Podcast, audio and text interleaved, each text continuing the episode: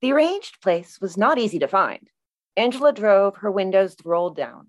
She knew if someone glanced inside her car, they would think, that woman's life has gone to shit, and she has been living like a pig in her car. She imagined the smug satisfaction such a person might derive from the scene. Things are hell for me, but I don't live in my car. The world's dumb and uneven distribution of sadness was something she had no interest in. Let them have it, she thought. She knew she knew she didn't live in her car. She lived in a house. Her car was in a state of disorder, yes, but then again, so was her house. Except people couldn't see into her house. If they pressed themselves close to the glass, she could simply say, Shoo, peepers, and close the blinds. Her car didn't have blinds. Her car had an overflowing ashtray, a litter of coffee cups, clothes, and bundles of colored paper. Her house was in a row of other houses. She wasn't that invested in it. It was done when that was the theme curbing, piping, structure. These days, it was taking her longer to get out of the car and into the house, but she still did it. The upshot was her life hadn't gone to shit. Lightning recap. In Not the End Yet by Nicole Flattery, a woman goes on dates while the world ends.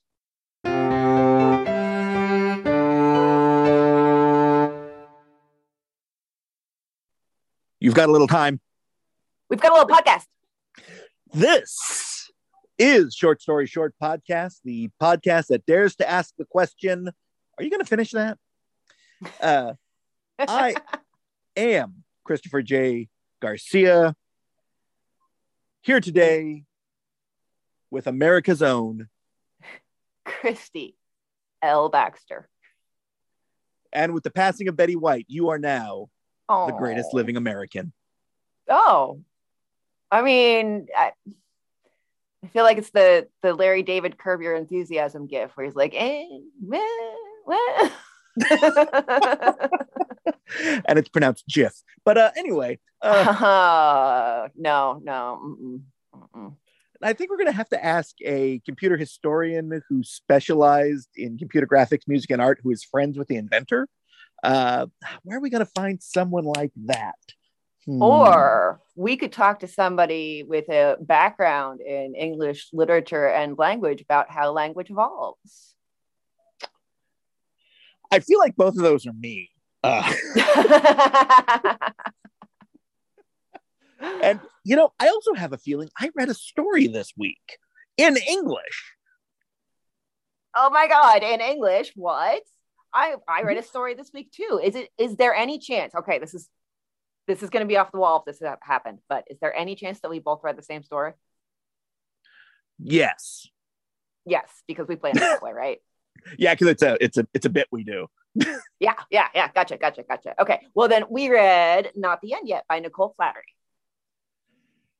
This story is one of the single best oh for fuck's sake stories I have ever read.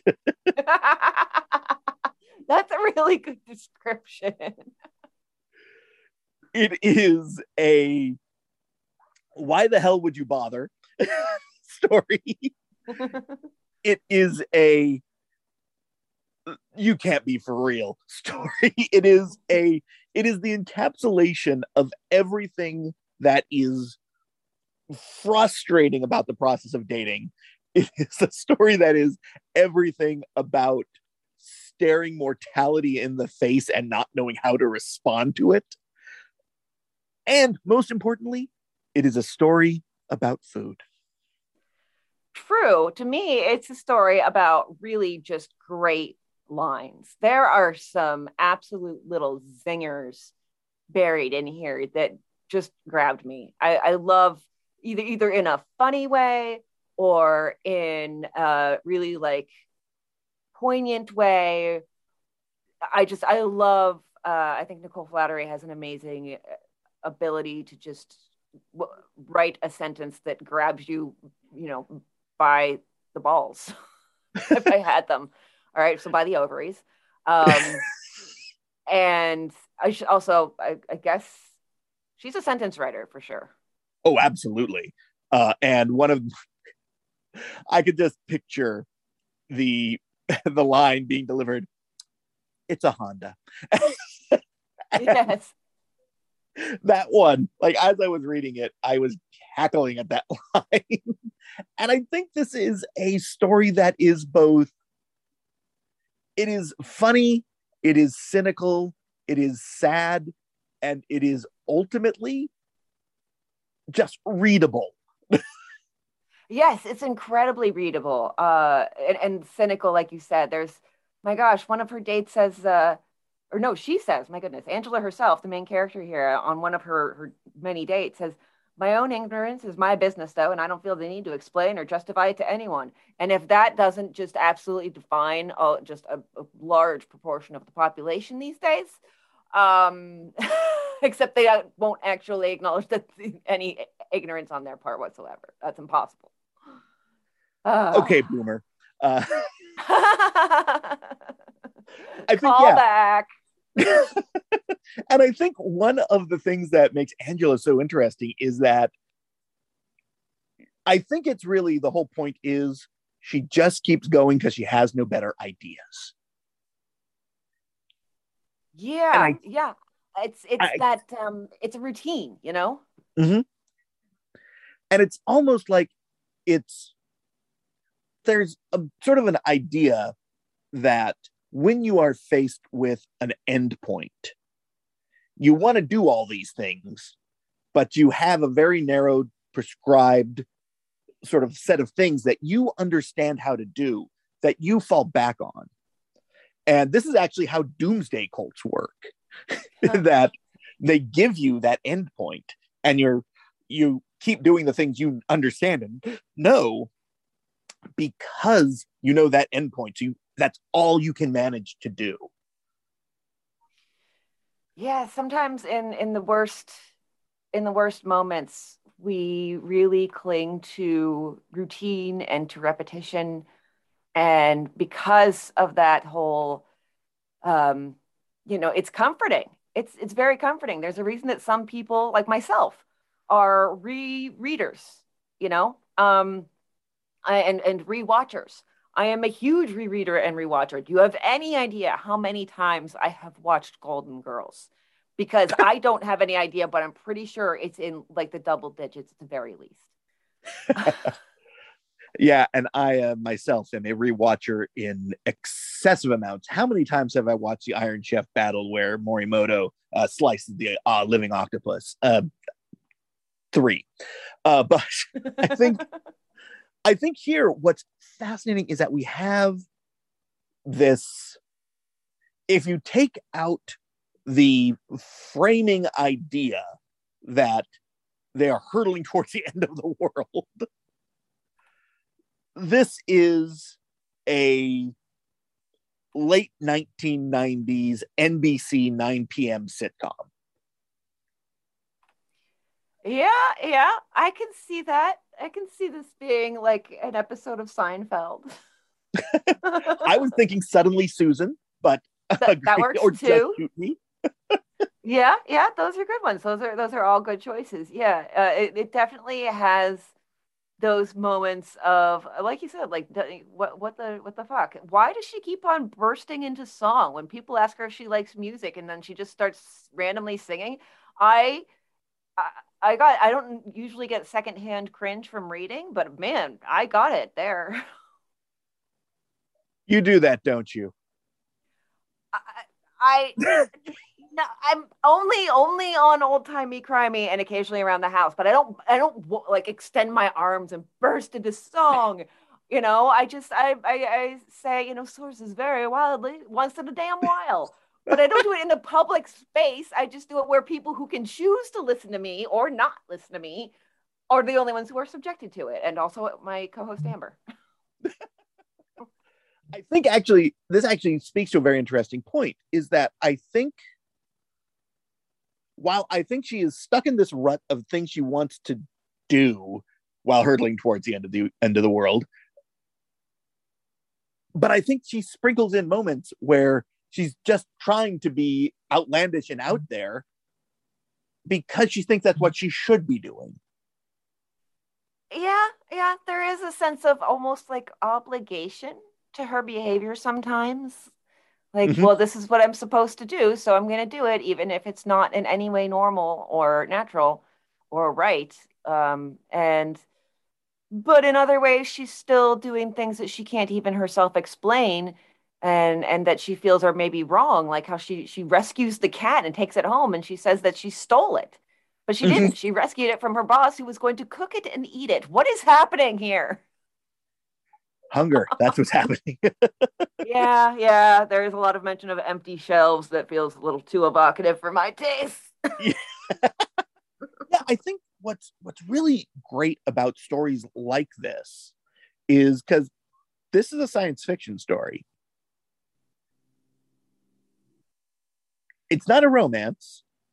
No. It's a science fiction story. It it's has... not a romance. No, no, no, no, no. It's not a romance. I think we should specify that. This is not romance. This is not how good dates go. Any of it.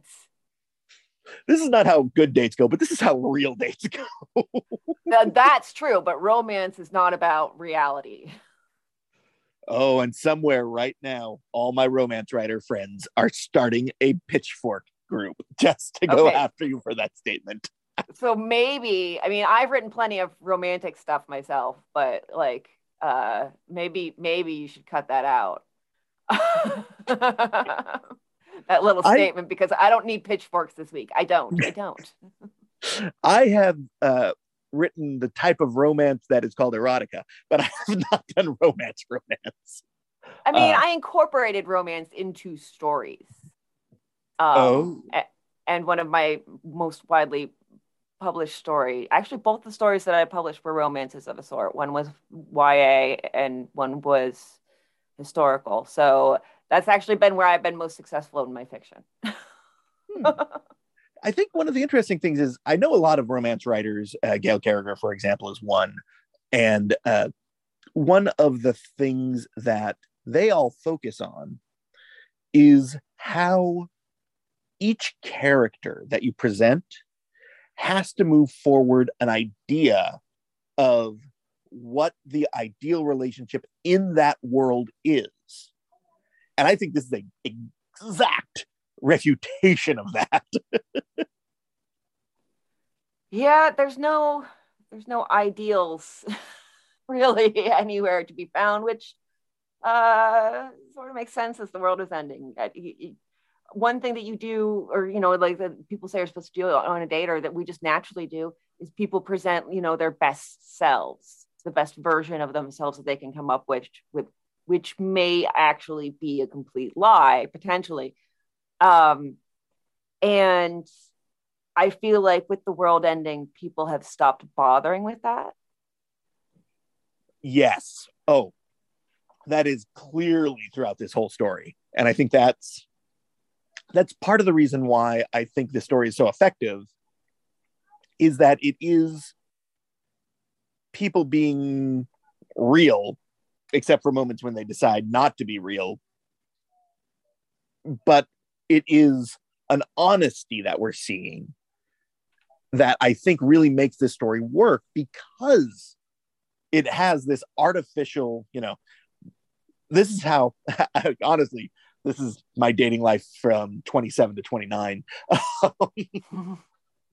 and uh but i didn't have the excuse of the end of the world. So seeing yeah. this are all these things i recognize as what i would have been doing.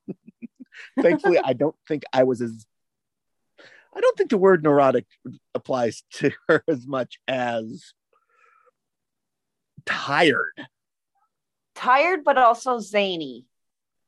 Yeah, bored. That's the word. Yeah, and also sort of unself-aware. Oh, yes, correct. there's something. Yeah, there's something to the tenor of this dialogue that is, it's off in a way that you can't quite pinpoint at first, but you're like, I don't people don't talk this way, especially on dates. And that I think is kind of part of the brilliance of this story is that it's not.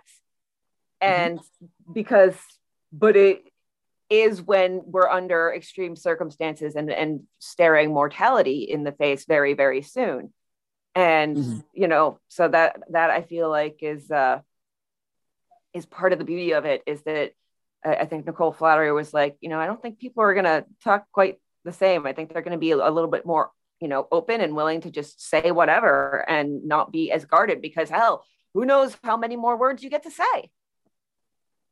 That's that's absolutely absolutely it. Down to the net. You nailed it. I'm going to so edit this correct. episode just down to that statement. That's it. That's, there we go. Well, and I think we'll probably do the lightning recap. There we go.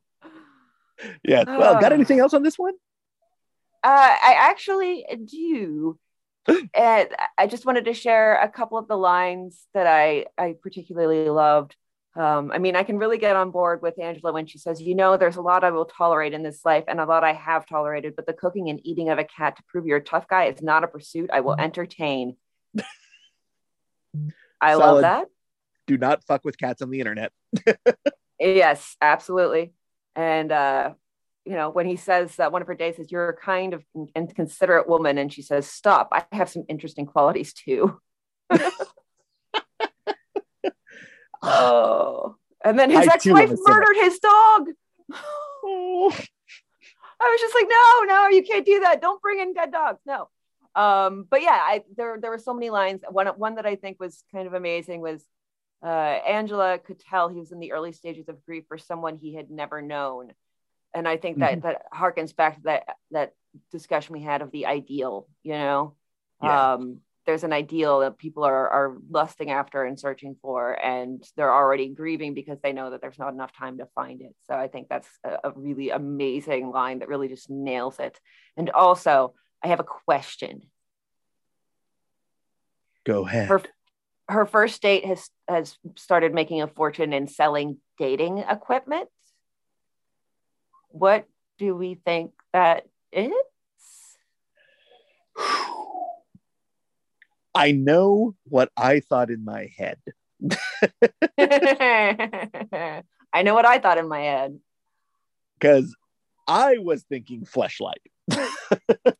yeah that's kind of where where i was going to and you know like you know uh, vibrators stuff for the ladies too you know. Equality and all that. Um yeah i can't think of anything else that it would be. I was like is there some sort of equipment? But it's it's weird that it's called dating equipment and i feel like this is a strange time to put a euphemism on things because that feels not like what this story and the the attitudes people have are about. It feels like we've dropped euphemisms you know we've dropped pretense. So having it be mm-hmm. called dating equipment was really an interesting choice to me. I'm not able to currently give any value judgments on whether i think that was a good choice or not um, because we certainly as human beings were consistently inconsistent. So it's perfectly possible that people go around you know, just blurting out whatever thoughts are in their head, but also, you know, calling, you know, vibrators and Fleshlights like dating equipment instead of just, you know, what they are. Yes, or you know, we're probably both wrong. It's probably like one of those machines that you put a piece of paper in it stamps the date on it. there you go. Yeah, he's uh he has like you know a lot of libraries and stuff. I don't know his clients something huge library. It, the end of the world is going to lead to massive explosion in the number of people checking out books in I mean, 1987. and they do really love stamping dates in books. So this is this is what I'm saying. Yeah.